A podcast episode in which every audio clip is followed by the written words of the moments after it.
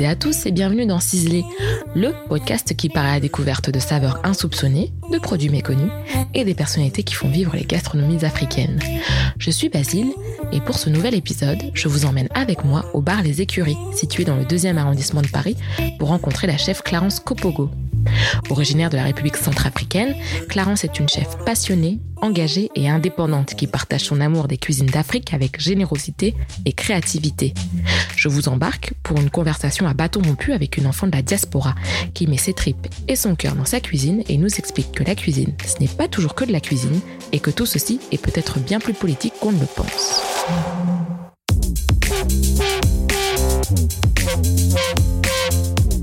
Bonjour Clarence, merci beaucoup de nous accueillir aux écuries.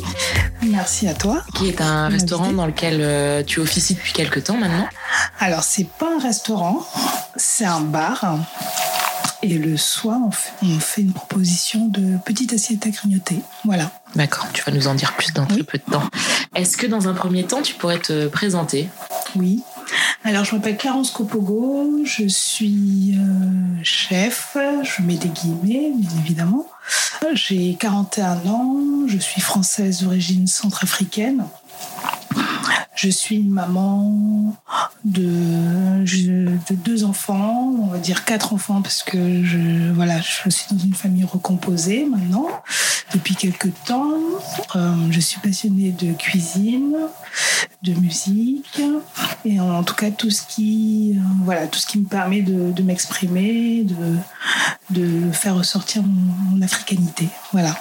Toi qui as été formée à la cuisine en France, pourquoi avoir fait le choix de valoriser les cuisines d'Afrique alors que tu aurais aussi pu faire un parcours un peu plus classique, en tout cas en France, et de faire euh, de la cuisine, de la gastronomie française classique Alors, premièrement, euh, j'ai fait le choix de valoriser les cuisines africaines parce que au moment où on s'est lancé il y a quelques temps avec ma sœur, je, on va dire qu'il n'y avait pas vraiment de, on trouvait que la cuisine, les cuisines africaines n'étaient pas valorisées. Euh, voilà, et j'ai même mis du temps à apprendre à faire le choix en fait de, de, de pleinement valoriser les cuisines. Je m'explique. Moi, j'ai grandi ici. Hein. Je suis ce qu'on peut dire pleinement une enfant de la République. Et je suis traversée par différentes cultures, dont forcément la culture française, parce que j'ai grandi ici. Euh, voilà, mais aussi la culture africaine qui m'a été transmise par euh, ma maman, par mes tantes, euh, par la famille. Mais voilà, je suis aussi partie de cette génération un peu worldwide qui a voyagé. Et puis, on va dire que quand je suis devenue maman, en fait, je pense que ça a été un dans le sens où je me suis beaucoup posé de questions à savoir comment j'allais transmettre ma, ma, culture à mes enfants, ce qui est très très important pour moi. Euh, et en fait, il se trouve que j'ai fait un peu le... En fait, je me suis rendu compte que malgré que pendant de nombreuses années, je ne suis pas retournée en Centrafrique, la culture culinaire de ma mère était vachement présente euh, à table, mais la langue aussi. Moi, j'ai je, j'ai grandi ici, comme je vous le disais tout à l'heure, mais je parle ma langue, je comprends. Euh, la musique aussi a, a, toujours été très très présente, on va dire, dans ma vie, dans ma quête d'identité euh, personnelle. Et d'ailleurs, entre parenthèses, j'aspirais j'ai toujours été attirée, on va dire, par les arts, par la musique. Et en fait, au départ, je m'étais destinée plus à avoir une carrière plus dans l'art pour pouvoir transmettre, en fait, je ne sais pas, quelque chose. En tout cas, j'ai toujours voulu utiliser l'art pour pouvoir m'exprimer en fait. Et euh, il se trouve que la cuisine est arrivée à un moment donné où justement il y a eu rupture parce que je, je travaillais en tant que médiatrice culturelle et que j'étais enceinte de mon deuxième enfant et que ma boss m'a dit euh, clairement, euh, parce que je, je, je, je venais lui apprendre que j'étais enceinte, qu'elle ne pouvait pas me garder. J'ai toujours travaillé dans la restauration pour gagner ma vie, mon job d'étudiant, euh, et puis j'ai toujours cuisiné en fait. On va dire qu'à l'âge de 14 ans, mon beau-père me dit mais écoute Clarence, t'adores cuisiner, va faire un stage en cuisine. Moi j'étais là non, euh, je veux pas, moi je voilà, j'étais une rebelle, je, voulais je voulais danser, je voulais chanter, je voulais pas comme comme mon merde et puis euh, euh, je vais faire ce stage et puis je vais pour signer mon contrat d'apprentissage. J'ai fait un, stage pendant un mois. C'est bien passé. J'étais prêt à le signer et puis j'ai dit non au dernier moment. J'ai dit non. Euh, j'ai dit non. Pourquoi? Parce que je, voilà, moi c'était, euh, c'était la musique. J'avais besoin de m'exprimer. J'avais, j'étais, j'étais, j'étais pas forcément contre l'autorité, mais j'ai, ouais, j'ai, je, je ne voyais pas en fait. Et je, je crois que j'étais pas prête ni mûre. Je pense que j'ai besoin de vivre d'autres choses en fait. Et c'est ce que j'ai fait. Mais la restauration a toujours été présente. Euh, euh, voilà, deux ans après, je me retrouve en vacances en Ardèche, dans un camping. Et puis, euh, je devais rester deux semaines. Je suis restée un mois et demi. Et mon job d'appoint, ça a été euh, la cuisine et la salle, en fait. Et c'est mhm. comme ça que qu'a été ma première rencontre euh, avec, avec les, les, métiers de la restauration. Et quand je suis revenue à Paris, euh, j'ai toujours travaillé. Voilà, si j'avais besoin de travailler, je, j'allais, je, descendais là-bas au Barcanf, je déposais des CV et j'allais travailler.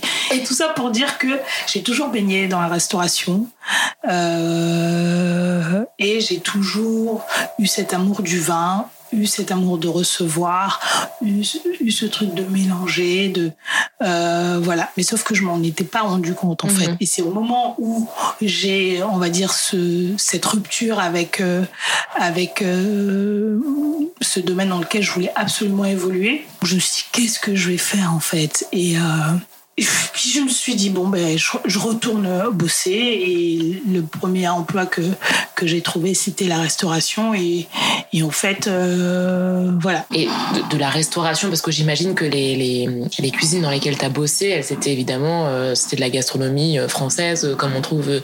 Comment est-ce que tu as petit à petit, ou pas d'ailleurs, bifurqué vers, bah, vers un retour aux sources, en tout cas à tes origines, c'est-à-dire la cuisine africaine? Quand j'ai fait le choix de valoriser les cuisines africaines, c'est parce que je me rendais compte que moi, je les connaissais pas. Euh, et surtout, j'ai commencé à, me, à, étudier euh, les différents produits qu'on avait ou les différentes cultures culinaires des pays voisins euh, de la Centrafrique. Et je me suis rendu compte en fait qu'on avait beaucoup de, de plats, de produits en commun qui nous fédéraient en fait. Et en fait, on a beaucoup de produits en Afrique qui nous fédèrent.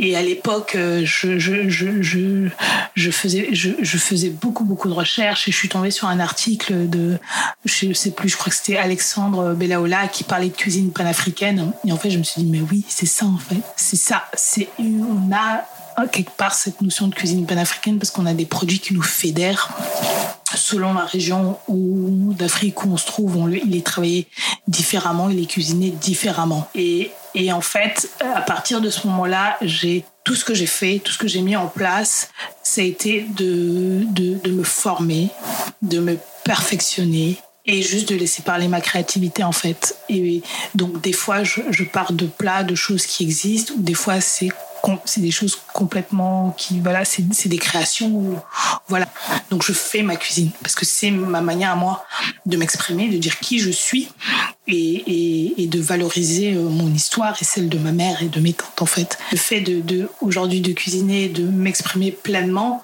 c'est juste en fait dire au monde que j'existe en fait. Et, c'est quelque part être un peu plus en paix avec moi mon histoire et, ce que je veux transmettre à mes enfants.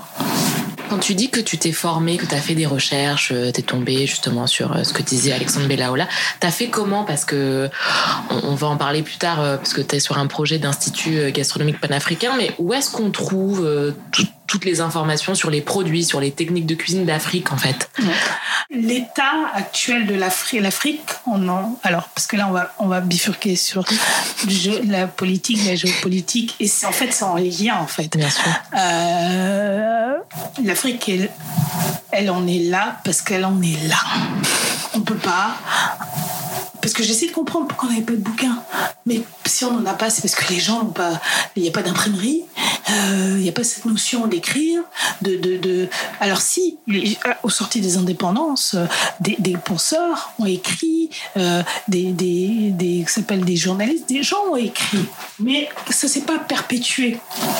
du fait des infrastructures. Donc à ce moment-là, si on n'a pas des gens qui écrivent et on n'est pas dans des sociétés de gens qui lisent, ben comment on peut, on peut se dire qu'on va à un moment donné euh, euh, euh, poser des recettes Et puis on pose des recettes à un moment donné quand on est dans une société. Du coup, ben, dans des pays où où il n'y a pas d'infrastructure, où, où les gens sont pas formés, où les gens ne lisent pas, où c'est des crises permanentes, comment tu veux que la cuisine évolue en fait? La mhm. cuisine ne peut pas évoluer. Donc, à la fois, dans mon cas, en tant que centrafricaine, si demain je vais en Centrafrique, je sais que je vais trouver des, recettes qui n'ont pas bougé.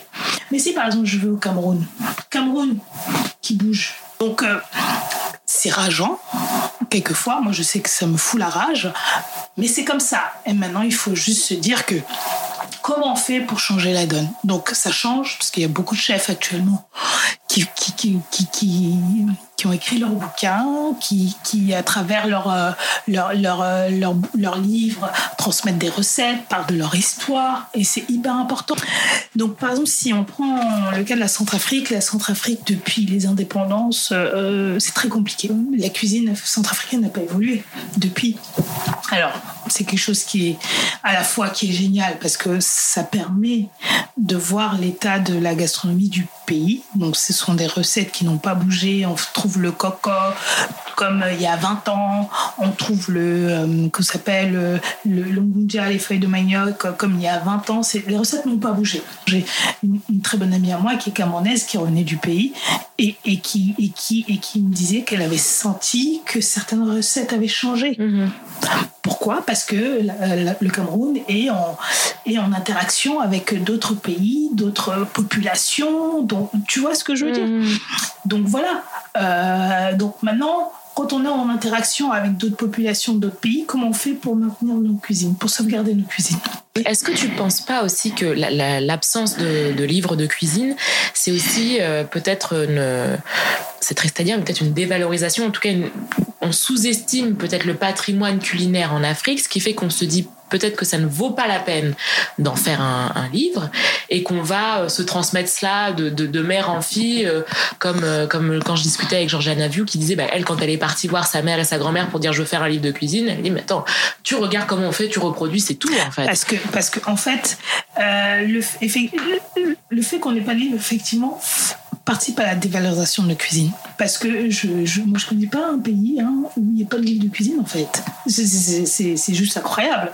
Euh, voilà. Alors oui, nos mères, nos tantes vont dire oui, tu viens t'asseoir là, tu viens, tu regardes. en fait, elles n'ont pas compris. On n'a pas encore compris qu'à un moment donné, mettre nos recettes à l'écrit, c'est les imprimer dans le pour qu'elles restent en fait. C'est ce qu'on nous renie en tant que moi je je, je, je, je vais le dire hein, ce qu'on nous renie en tant que noir en fait quelque part depuis la nuit des temps, c'est qu'on n'a pas d'humanité. Je suis désolée.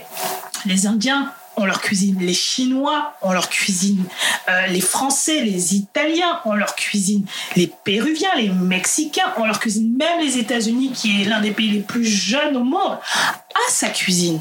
Donc pourquoi nous on pourrait pas En fait, il faut qu'on sorte de cette mentalité entre guillemets de pauvre en se disant mais c'est rien.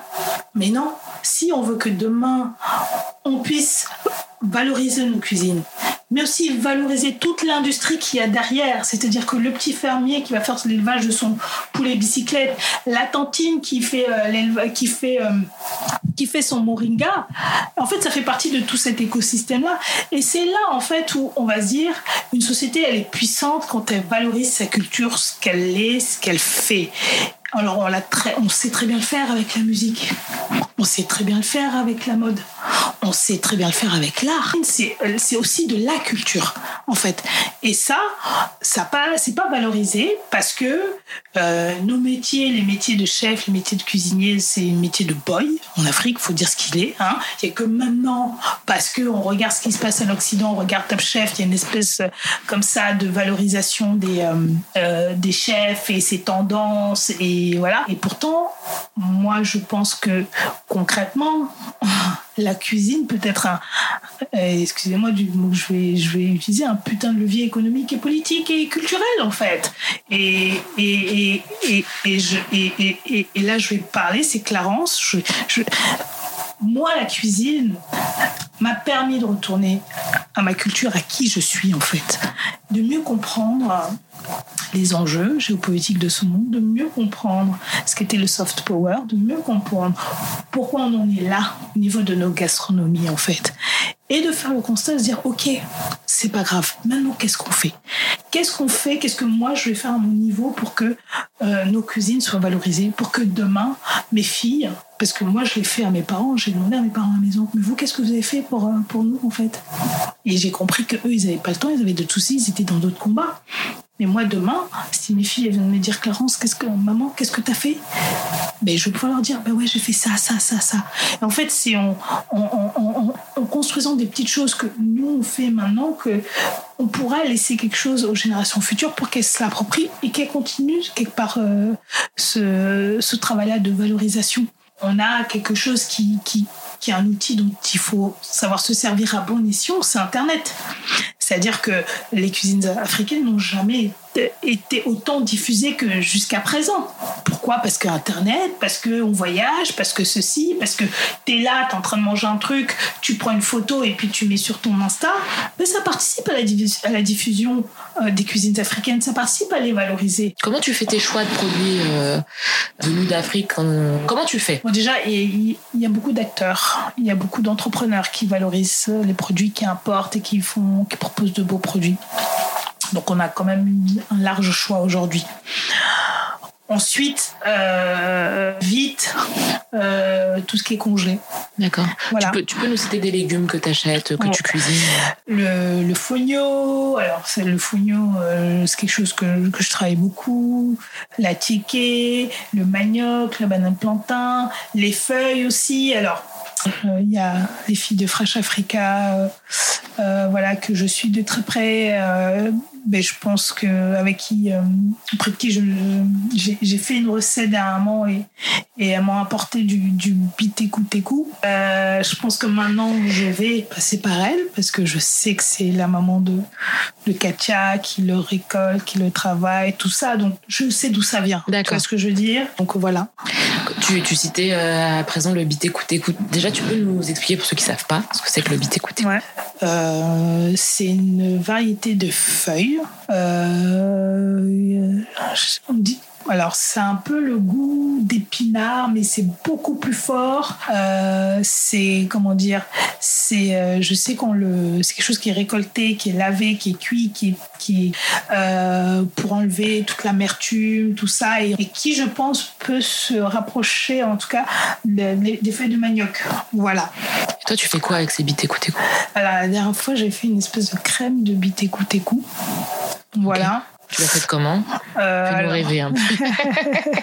en fait, je l'ai travaillé comme, comme si voilà, je faisais une, le vite écoute euh, sauté en fait de l'oignon, de l'huile de palme, sauf que j'ai mis un peu plus d'eau et je l'ai essayé vraiment réduire et en fait je l'ai lissé en fait après avec un robot pour essayer d'obtenir une, une, texture, euh, une texture euh, crémeuse. Donc voilà. Mais je vais t'avouer que euh, le les enjeux des cuisines africaines sont énormes, mais vraiment énormes. Euh, on va dire que moi, euh, je découvre aussi en permanence des produits, des choses. C'est la question que j'allais te poser. Est-ce que toi, euh, dans la cuisine de, ta mère ou de tes tantes, est-ce que tu avais déjà rencontré le biteku euh, Si oui, sous quelle forme? Et une fois que tu as été face à, ce, à, cette feuille-là, euh, comment est-ce que tu as réussi à l'appréhender en fait? Comment hmm. tu t'y es pris pour, pour vraiment te l'approprier? Je connaissais pas le biteku teku. Alors en même temps, je te dis ça, mais ça se trouve sous un autre, nom. Voilà. Euh, mais ça, on en parlera aussi. Euh, ça fait partie de ces, gens, de ces enjeux-là, je pense, euh, auxquels on, euh, on, doit faire face aussi, qui fait partie justement de à un moment donné de, de normer, de nommer ou de donner les noms, bon bref. Alors le biteku teku, c'était la première fois pour moi. J'ai plus tendance à travailler moi les feuilles de manioc parce que c'est ce qu'on trouve chez moi et c'est ce qu'on trouve aussi au Congo. Donc le sakasaka. Je vais trouver une recette, je vais essayer, je vais tester. Alors c'est simple. À partir du moment où on sait comment on fait un plat, on a les bases techniques, généralement c'est la même chose. Donc quand les gens disent oui, la cuisine africaine c'est compliqué, non, c'est la même chose. Tu veux faire un canard à l'orange ou tu vas faire un, je sais pas moi, un, bourguignon, c'est la même chose que si tu fais, euh, j'en sais rien moi, un poulet DG en fait, tu mhm. vois. En tout cas, au niveau du process. à partir du moment où tu as, compris les bases, c'est plus ou moins la même chose. Tu fais revenir ta viande, tu fais sauter, ça mijote, gna, gna, gna. Donc, à partir du moment où moi j'ai assimilé ces, techniques-là, c'est beaucoup plus simple pour moi de comprendre certaines recettes. Donc mm. je vais m'amuser à aller chercher ce qui se fait ailleurs, ce que je vois ailleurs. Et effectivement, là où, où des fois c'est compliqué, c'est hyper excitant, mais ça peut être très épuisant aussi c'est euh, voir que euh, le beat écoute écoute, tu peux le trouver, ça se trouve, on le trouve chez moi, mais sous un autre nom. Mhm. Ou on va le trouver au Rwanda sous un autre nom. Ou dans un autre pays sous un autre nom. Et il y a un truc qui, moi, euh, est juste. c'est qui est juste, je pense, ça fait partie du travail qu'on doit faire, c'est justement nommer c'est-à-dire nommer nos, feuilles, parce qu'on a une variété de feuilles incroyable sur le continent, euh, que ce soit les feuilles, les sauces, euh, l'igname pilé ou je ne sais quoi, ou les épices ou je ne sais quoi. Il y a tout ce travail-là qu'on doit faire qui n'a pas été fait et qui doit se faire. Donc, des fois, c'est un peu épuisant parce que ben là, quand j'étais au J'étais euh, au Bénin. C'est juste incroyable. C'est tous les jours, tu as une nouvelle pâte, tous les jours, tu as une nouvelle sauce, tous les jours, tu as une nouvelle feuille, tous les jours, tu as une nouvelle épice. Et en fait, les gens se rendent pas compte de la richesse qu'on a, en fait. Et il faudrait, je sais pas moi, trois vies pour pouvoir euh, euh, euh scruter, écrire, faire les recherches, noter tout ça. Et en fait, on se rend pas compte de la richesse qu'on a, en fait, ce qui est encore plus excitant. Peu importe la région où tu, te trouves, tu vas avoir ces produits qui sont fédérateurs, qui vont nous réunir, qui sont cuisinés la même, de différentes manières et qui nous fédèrent. En fait, on doit se servir, je crois qu'on gagnerait à se servir de la gastronomie pour renouer avec notre histoire et pour quelque part penser nos plaies, parce qu'on peut dire ce qu'on veut. Et 300, 400 ans d'esclavage plus 200 ans de colonisation, c'est détruit. Parce que j'en suis, j'en suis, je pense, l'exemple même. Le fait de retourner aux cuisines, moi, ça m'a permis de, de penser. Alors, quand je dis penser, c'est P-A-N SER, mon histoire. Mhm.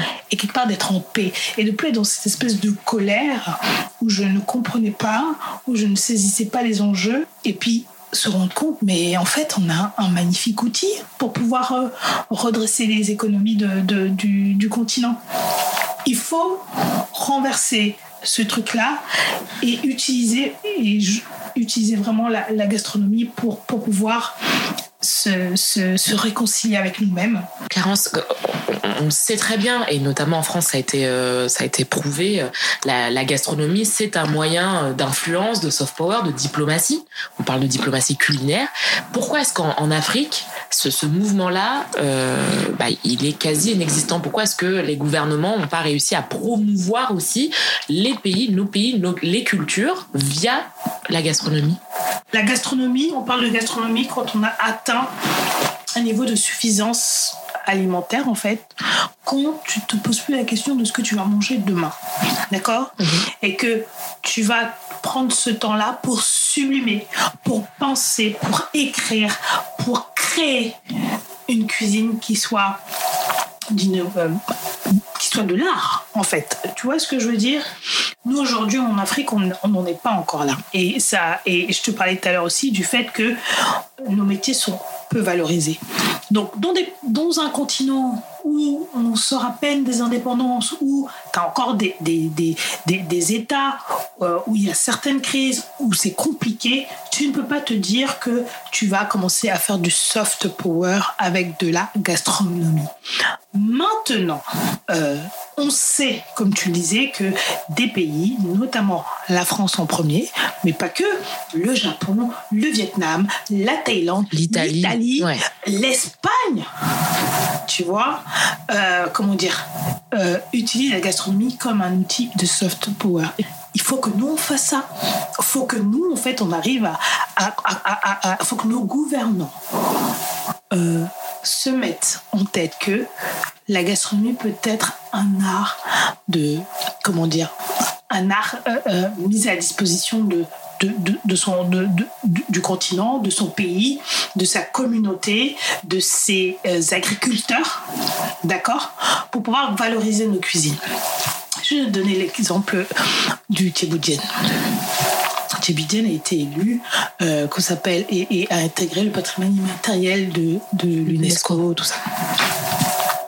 Ok, super. Maintenant, qu'est-ce que, qu'est-ce que va faire, qu'est-ce que, que devrait faire le, gouvernement sénégalais? D'accord? Euh, Ce qu'il devrait faire, c'est se dire, ben voilà, on va peut-être, j'en sais rien moi, euh, instituer une journée, de la gastronomie africaine.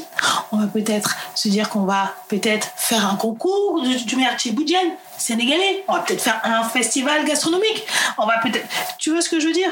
Donc, à un moment donné, tant que nos gouvernements ne se rendront pas compte que on peut utiliser les cuisines comme un outil soft power, mais que derrière, on doit aussi former, on doit aussi penser nos cuisines. Tu vois, les choses ne se mettront pas en place. Il faut une véritable volonté politique en se disant, OK, qu'est-ce qu'on va faire? On va peut-être euh, mettre, j'en sais rien moi, euh, valoriser l'artisanat, j'en sais moi, la boucherie, la poissonnerie, le, poissonnerie, l'art du séchage des poissons. que on est l'un des, euh, on est le continent où il y a 10 000 façons de sécher, de conserver les poissons, de fermenter. C'est un art qui appartient à nos tantines, qui appartient à des femmes, à des générations de femmes et qui se retransmettent de s'appelle de génération en génération. Donc, qu'est-ce qu'on fait? Tu vois? Donc, tout ça va impulser des manières de penser, des manières de faire, créer des emplois. Et peut-être que nos gouvernements aussi, ils devraient aussi valoriser des chefs au lieu de prendre des chefs français hein, dans leur ambassade. Peut-être que demain, euh, il sera content de recevoir Macron avec un tchéboudjen et dire ça, c'est moi, ça, c'est ce que je mange chez moi. Et, c'est comme ça que justement nos cuisines vont se diffuser, que à un moment donné, on va pouvoir se dire que oui, ça participe à la valorisation de nos terroirs, de nos produits, parce que c'est tout ça derrière. C'est le cacao que tu vas valoriser, c'est l'ananas qui va avoir un prix, c'est ceci, c'est cela, et c'est comme ça qu'à un moment donné, tu vas dire ah ouais, ok, ben moi le poivre je te le vends à tel prix.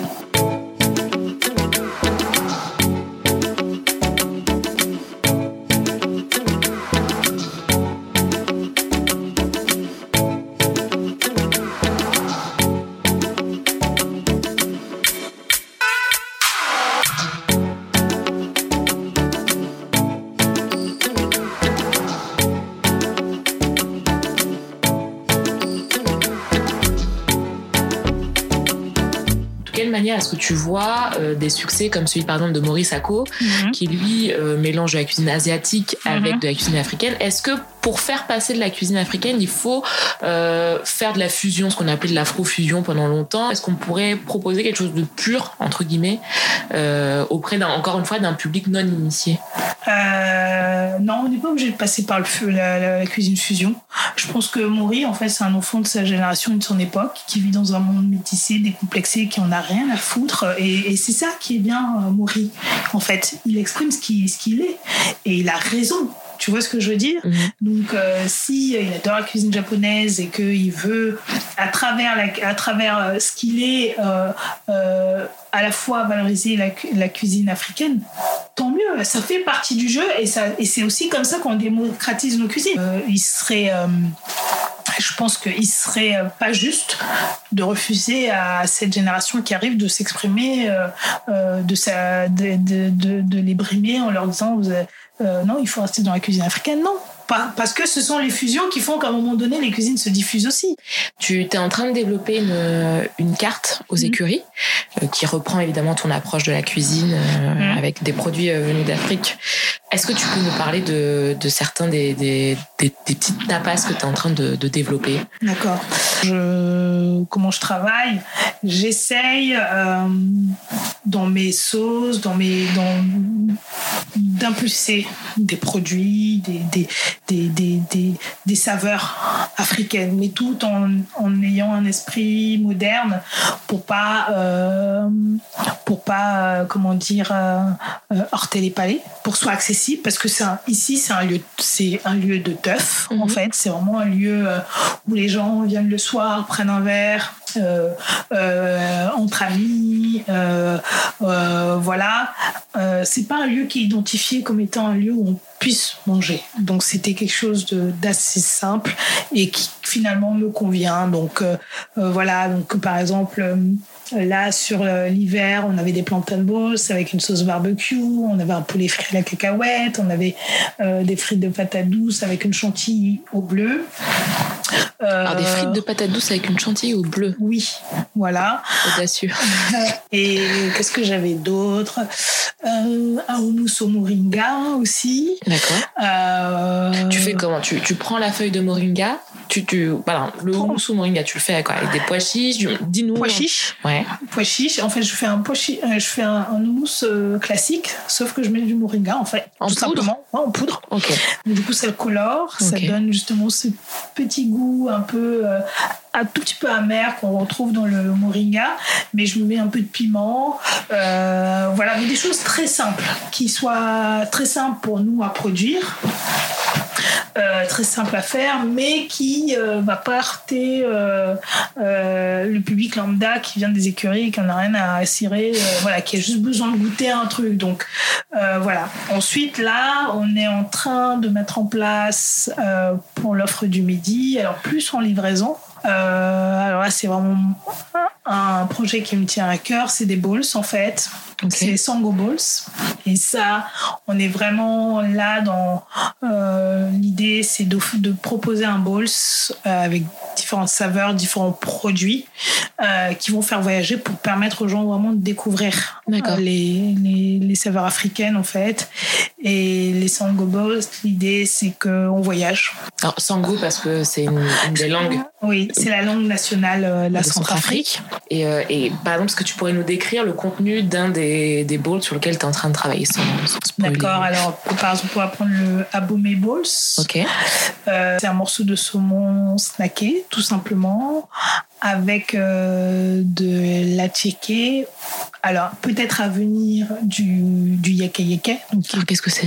Alors, le yaka yaka, c'est une semoule de, de maïs, faite à base de farine de maïs, en fait.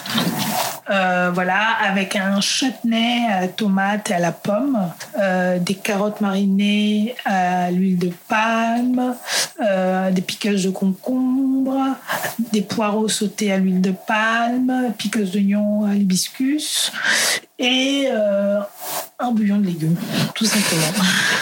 tout simplement, oui. voilà, donc ça va être ça. Et l'idée, c'est vraiment de faire voyager, les gens, de faire découvrir les produits aussi, des trucs, euh, des choses simples en même temps qui permettent de faire découvrir aux gens euh, les saveurs africaines en fait. Et voilà, moi, le, le travail que je fais, c'est vraiment de vulgariser à mon niveau. Je fais comme je peux, de vulgariser euh, les cuisines africaines, de diffuser les produits et de voilà de, de comment dire de casser cette uniformisation des goûts un petit peu et de montrer que nos produits peuvent être travaillés de manière différente et voilà. Et toi qui, qui a évolué quand même dans un milieu euh, gastronomique euh, français classique avec des grands chefs, des palaces, voilà. Est-ce que tu penses que déjà premièrement, est-ce que dans ces cuisines là, on commence à voir des produits venus d'ailleurs on parlait du manioc, peut-être du moringa, de la banane plantain. Est-ce que eux commencent à utiliser ces produits-là? Et est-ce qu'on pourrait imaginer euh, peut-être que euh, un Alain Ducasse ou un Thierry Marx que tu citais puissent proposer des plats avec des produits euh, de chez nous Écoute, je... ça revient à ce que je disais tout à l'heure. Est-ce qu'on va attendre que ce soit d'autres qui valorisent nos produits? Alors, sans attendre qu'ils le fassent, est-ce que on peut imaginer, enfin, pourquoi est-ce que c'est pas encore le cas? Je veux dire, le yuzu qui vient d'Asie, on en voit partout. Euh, tu vois, euh, finalement. Bah, déjà, le yuzu, on peut en trouver en France de cultiver. Mhm. Parce qu'il y a aussi cette problématique-là de se dire de trouver des produits locaux. Et ça, il y a beaucoup de grands chefs qui, qui valorisent leur terroir. Et c'est ça le truc, c'est que les Français valorisent leur terroir. Nous, on ne valorise pas nos, nos terroirs, déjà. OK? Donc, euh, ils vont valoriser certaines, certains champignons qui vont faire pousser ici. Le yuzu, il y a, tu trouves du yuzu ici. Tu peux trouver... euh, donc, et, je, et il me semble qu'on est dans une espèce de, de ce que je vois, hein, de remise en question de certains chefs quant à leur rapport au, au- à la saisonnalité, mais aussi à- au fait d'importer des produits Mm. venant de l'extérieur. Mm. Donc, je sais pas si demain, effectivement, euh, imaginons il y a un entrepreneur qui fait pousser euh, du manioc euh, dans le sud de la France, euh, oui, ça va être valorisé. Mais jusqu'à présent, je- là, là, je, je vois pas. Est-ce que tu pourrais nous partager avec nous un goût d'enfance, un, un plat qui te tient particulièrement à cœur, celui peut-être que faisait ta tante, tes tantes, ta mère? Alors, il y a euh, le coco. Alors qu'est-ce que c'est? Le coco, c'est le, le fumbois. Ok. chez les Congolais. Euh, et en fait, le coco, tu, alors tu vas me retrouver euh, sous différents noms. Alors, euh, tu vas voir le yabada. Alors, il est appelé yabada quand il est cuisiné avec du poisson fumé, de l'oignon et un peu de piment. Et tu vas voir coconut nyama où là, ça va être de, donc ça s'appelle le- la pâte d'arachide et, euh, et les feuilles ciselées en fait. Euh, voilà, Euh, les beignets, euh, la citronnelle. Ça, c'est vraiment des choses qui me rappellent euh, Bangui et qui me rappellent ma mère ou mes tantes. Euh, voilà. Et puis le kanda aussi, Alors qu'est-ce que c'est quoi? Les graines de courge. D'accord. Voilà. Euh, alors, je sais que chez, chez les, chez les Camerounais, ils ont un nom spécifique par rapport à ça. Je sais plus lequel c'est. Mais c'est la graine de courge euh, pilée. Donc, soit on, roule dans des feuilles de, de, de bananier, Mhm. soit on met du pim- soit on met du, du poisson ou du bœuf dedans. En fait, c'est cuit à la braise ou en vapeur. Et c'est juste euh, excellent, en fait. Voilà. Très bien. Merci beaucoup Clarence. Merci à toi.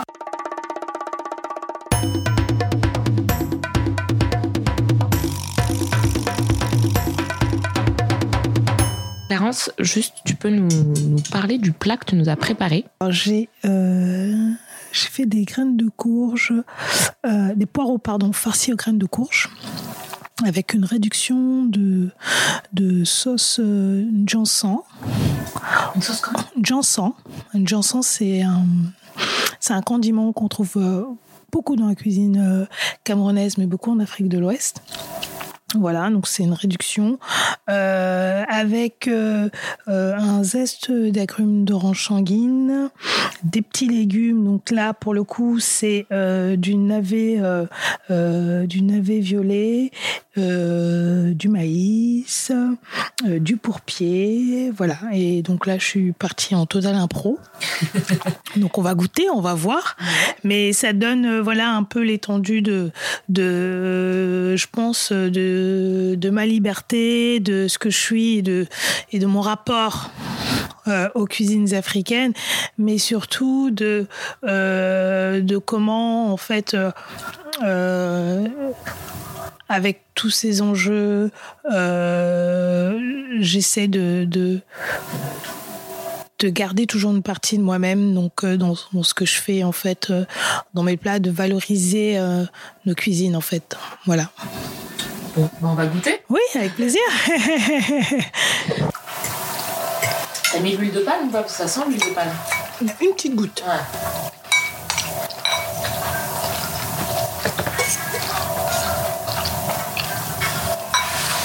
C'est super bon. Merci. Je trouve qu'il y a un côté parfois euh, un peu euh, terreux comme ça à la, à la graine de courge, mais qu'on, enfin, là comme tu l'as agrémenté avec beaucoup de Oui. choses légères, végétales comme ça, c'est assez aérien quoi. Enfin, je sais pas si tu vois ce que je veux dire. Ce mais- que tu veux dire? Et je pense en fait que les poireaux font ressortir leur. euh, En fait, ça sublime les poireaux en fait. Mmh.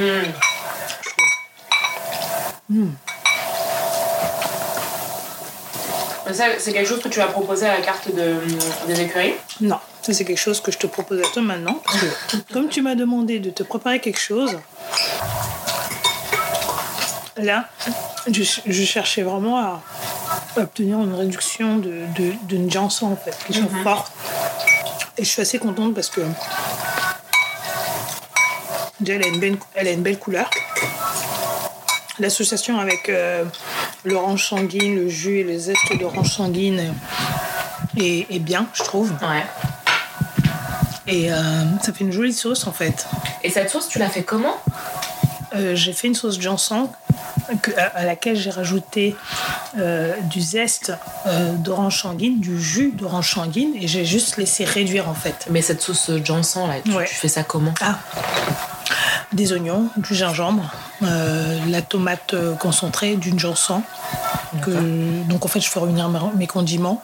J'ajoute la tomate, j'ajoute le Janssen, je mets de l'eau et je laisse réduire en fait. D'accord. Voilà. Alors, on peut mettre un peu de. On peut mettre euh, des aromates, on peut mettre un peu d'ail, on peut mettre un peu de poireau, euh, un peu de carotte. Et après, on filtre. On récupère uniquement le jus. On laisse réduire en fait. Ok. Ouais, t'as l'acidité, la toute pointe d'acidité d'orange sanguine qui est vraiment très. euh, Non, non, c'est. euh, C'est très réussi. Merci.